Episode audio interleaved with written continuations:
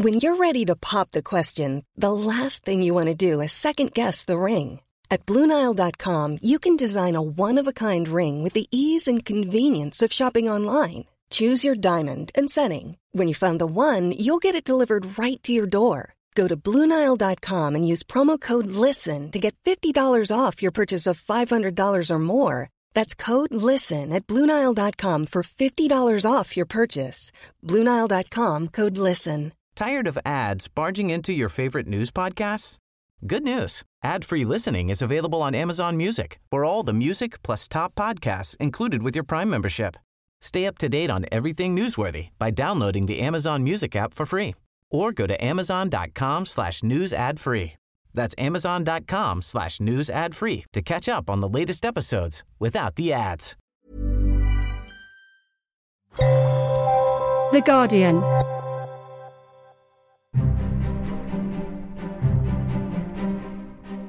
Welcome to Politics Weekly Extra. I'm David Smith, filling in for Jonathan Friedland. I don't have a fancy microphone like he does, but I certainly have an interesting topic to bring you. Adding DC statehood and adding a state should not be about politics. It's about equality. It's about democracy.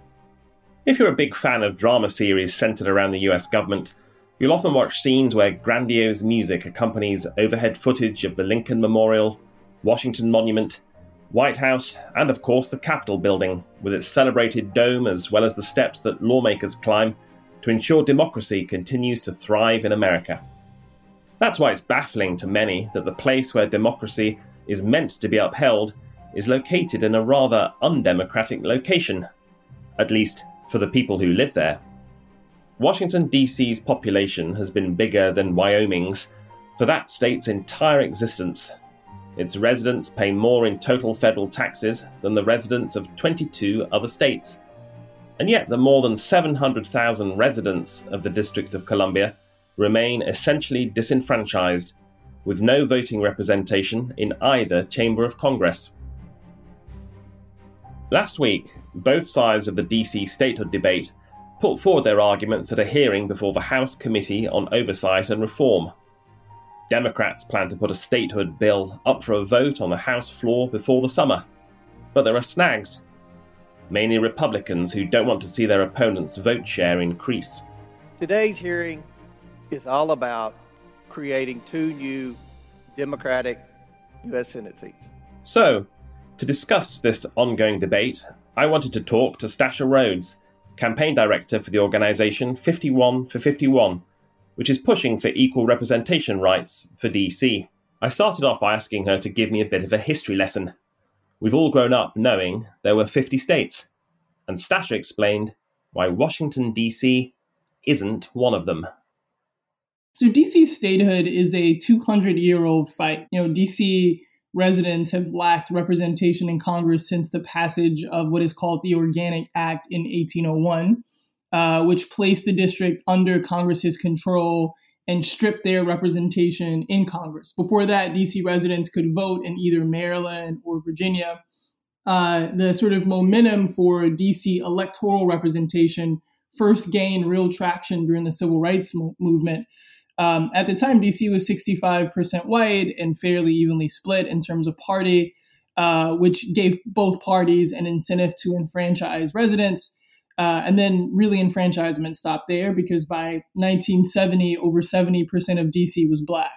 There's some argument that basically D.C. started as kind of the seat of federal power, wanted to make sure that it was non-biased and was the place where all of our kind of federal government came to sort of establish and maintain democracy. But over time, that changed because representation, increase in population sort of demanded representation. The Constitution requires that all citizens have representation in Congress. And so now here we are over 200 years later with over 700,000 people in Washington, D.C. who lack representation.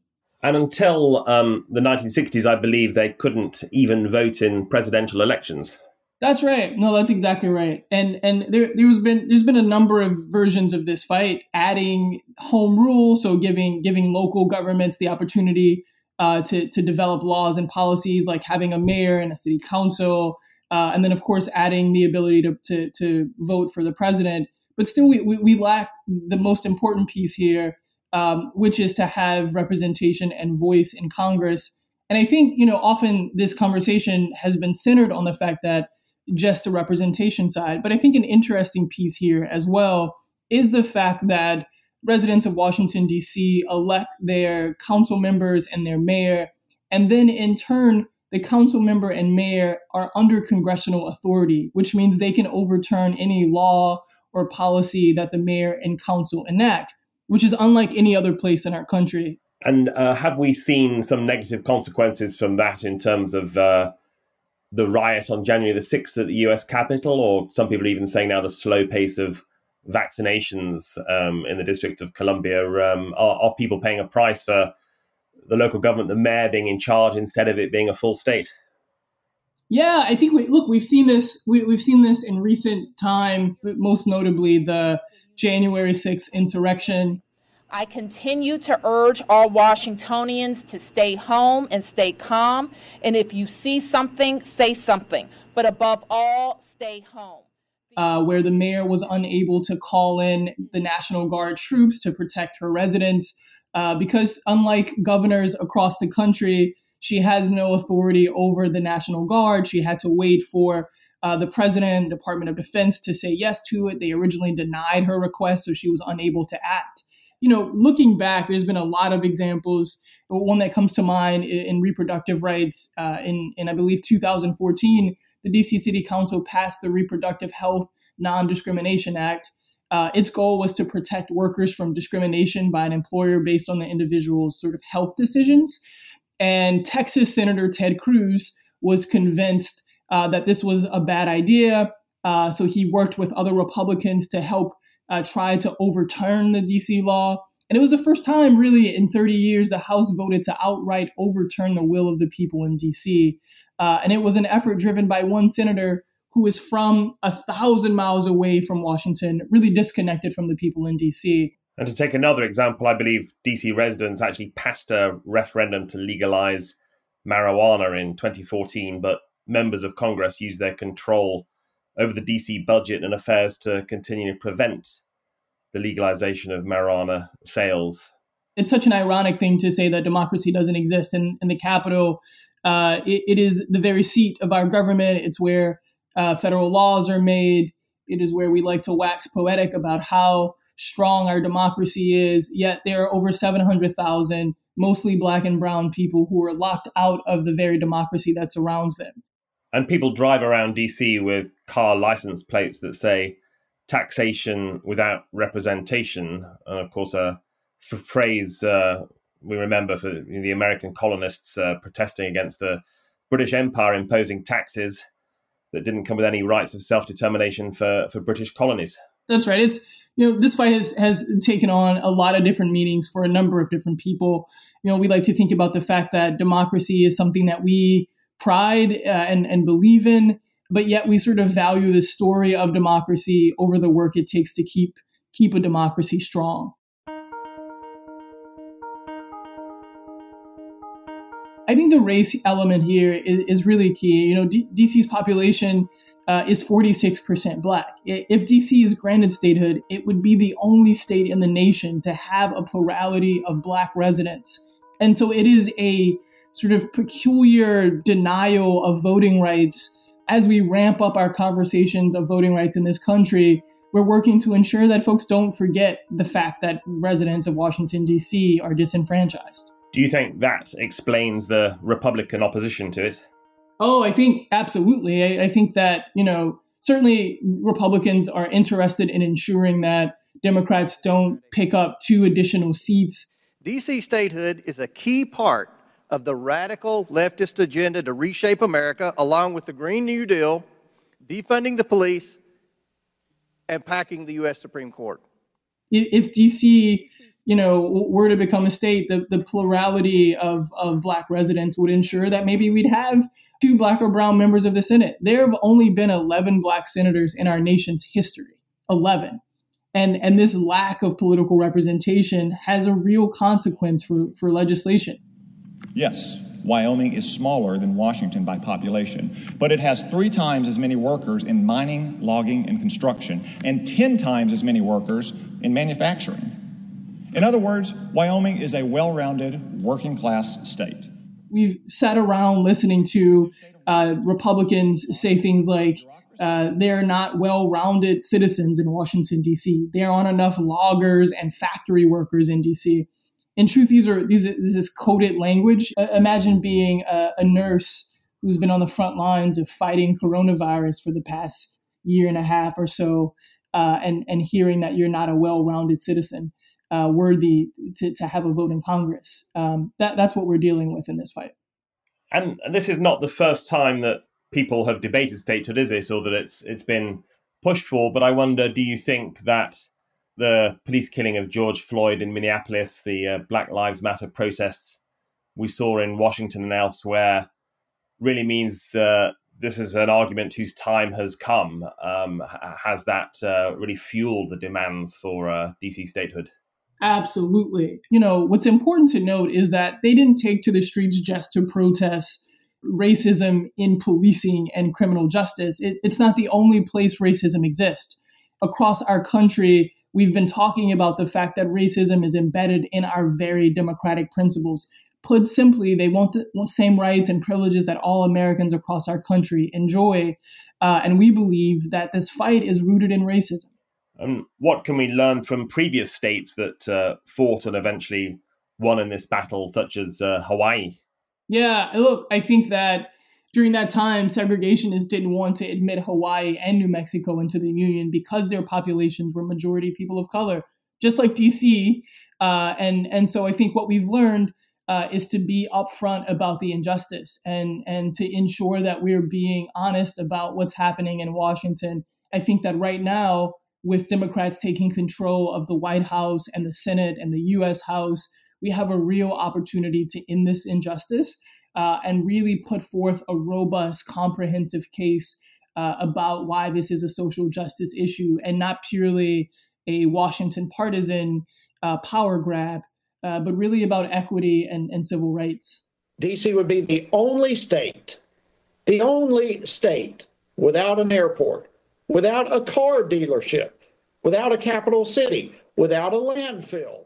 We've seen folks like Mitch McConnell and Donald Trump and Tom Cotton and a number of other prominent Republicans make just bogus arguments against enfranchising residents of D.C., whether it's the fact that they don't have enough car dealerships or that they're able to put yard signs and that shows their political power. It's all been incredibly bogus. And I think that the weakening of their arguments over time have shown that our case is bolder, stronger, and more relevant than ever. Now, the point about car dealerships, which was eventually debunked, it turned out DC does have a car dealership anyway, not that it should matter. But in that also, there was also the argument made about DC doesn't have its own airport. This all came up last week during a House Oversight Committee hearing. Last summer, the House of Representatives passed a bill giving the District of Columbia the potential to become a state.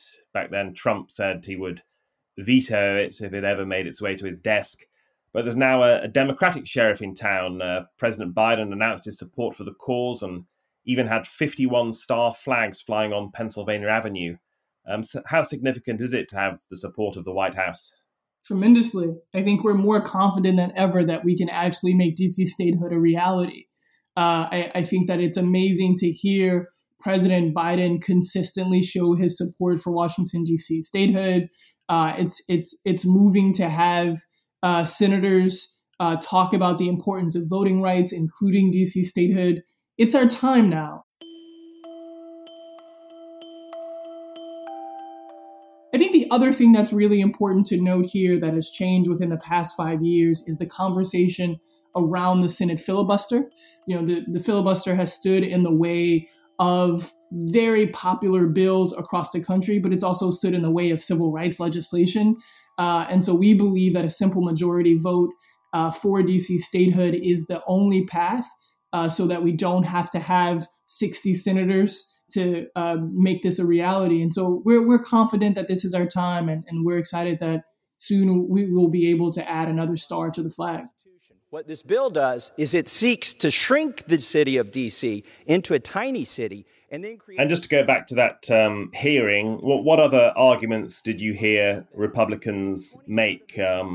Obviously, some of it was about the nature of D.C. and how small it is, or constitutionally it should be part of the federal government, they argued. I mean, did any of those arguments hold water, do you think? No, I don't think so. I think some of the ones that they led with, besides beauties like the car dealership, was whether or not granting DC statehood is constitutional. What multiple constitutional law scholars have concluded in their own words is that DC statehood, this particular bill, is constitutional because it still allows for a federal seat. So basically it carves out the monuments and the Capitol and the White House, and the area outside of that becomes the state. And so I think that's one of the pieces. I think there's some retrocession arguments, which would mean DC joining Maryland or Virginia. An overwhelming 86% of DC residents have voted to become a state. Retrocession is only sort of furthering the more than 200 years of erasure of the black and brown people of DC. And you touched on the point about some argue DC should simply merge into Maryland or Virginia. I mean, what do you think about that view that as a landmass, it is so small, so tiny compared to a state such as Texas or California? Does it really deserve two senators, just like those states? Yeah, I mean, look, if because California and Texas has large landmass and it means that other states should suffer, then we should be looking at Iowa and New Hampshire and Vermont and Wyoming. Maybe we should be thinking about pulling back their representation if that's the bar, and that's certainly not the bar. It doesn't matter. There's nothing in the Constitution that says the population number to become a state should be X. What American democracy requires is that if you are an American citizen, then you are guaranteed certain rights. And that has been left out for Washington, D.C. residents. There's no denying that in enfranchising places like D.C. or indeed Puerto Rico, the Democrats would be gaining more representation. If you just look at the last presidential election, Joe Biden got 92% of the vote in DC. Donald Trump got just over 5%. Democrats would argue that Republicans, instead of trying to shut down voting rights for fear of losing, should look at why they wouldn't win in those places and try to address those issues. It's hard when American politics is so partisan these days, but how would you calmly make your case to Republicans who aren't budging on this? I'm quite frankly not interested in convincing Republicans, because if you need to be convinced that voting rights is important and essential to American citizenship, then you have the wrong job. I welcome their support and hope that they get on board, but we are also realistic in the fact that they have been working to reduce voting rights across the country. I think one thing that sometimes gets left out of the conversation about, well, this would just give them two more seats. The fact is the American U.S. Senate is just truly broken. There's a 50-50 split right now, but the 50 Democratic senators represent 41 million more people than the 50 Republican senators. Because of the Senate's sort of unequal skew, it leans to redder, whiter states. And that means that Black representation has been in many ways reduced and silenced. And so this fight is about more things than Democratic power. The Democrats don't always get it right either. And so this really isn't a fight for one party. This is a fight for all Americans. So we had the hearing in the House. What happens next? What happens next is that we vote the bill out of the U.S. House, which we were successful in doing last year. And then the fight gets real. The fight has to go to the Senate, which is going to be spirited since Democrats now have control of the U.S. Senate, and we will be working to ensure that all 50 senators support it. We're looking forward to a fun couple months here.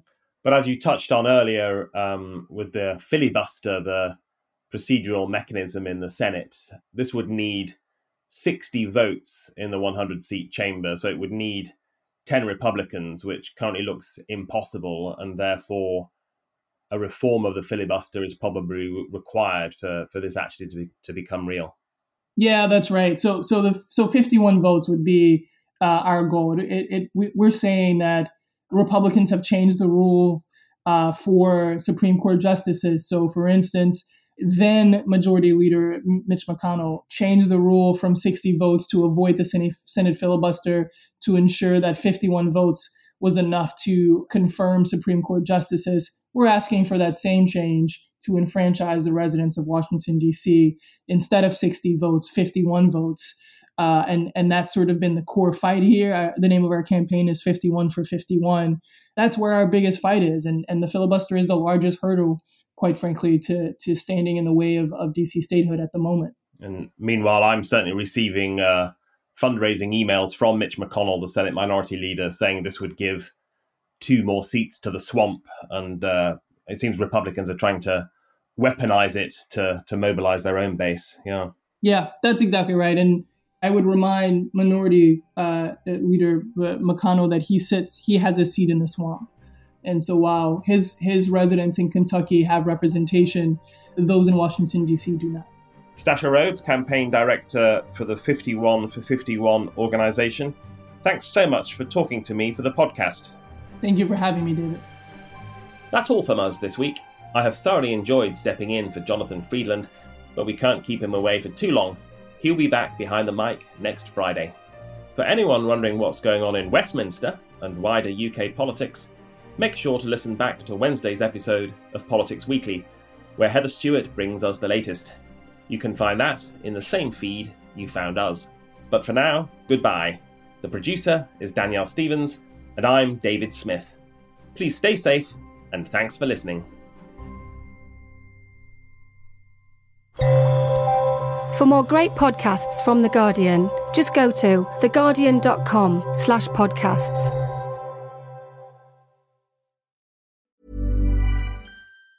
Tired of ads barging into your favorite news podcasts? Good news. Ad-free listening is available on Amazon Music for all the music plus top podcasts included with your Prime membership. Stay up to date on everything newsworthy by downloading the Amazon Music app for free or go to amazon.com/news ad free. That's amazon.com/news ad free to catch up on the latest episodes without the ads.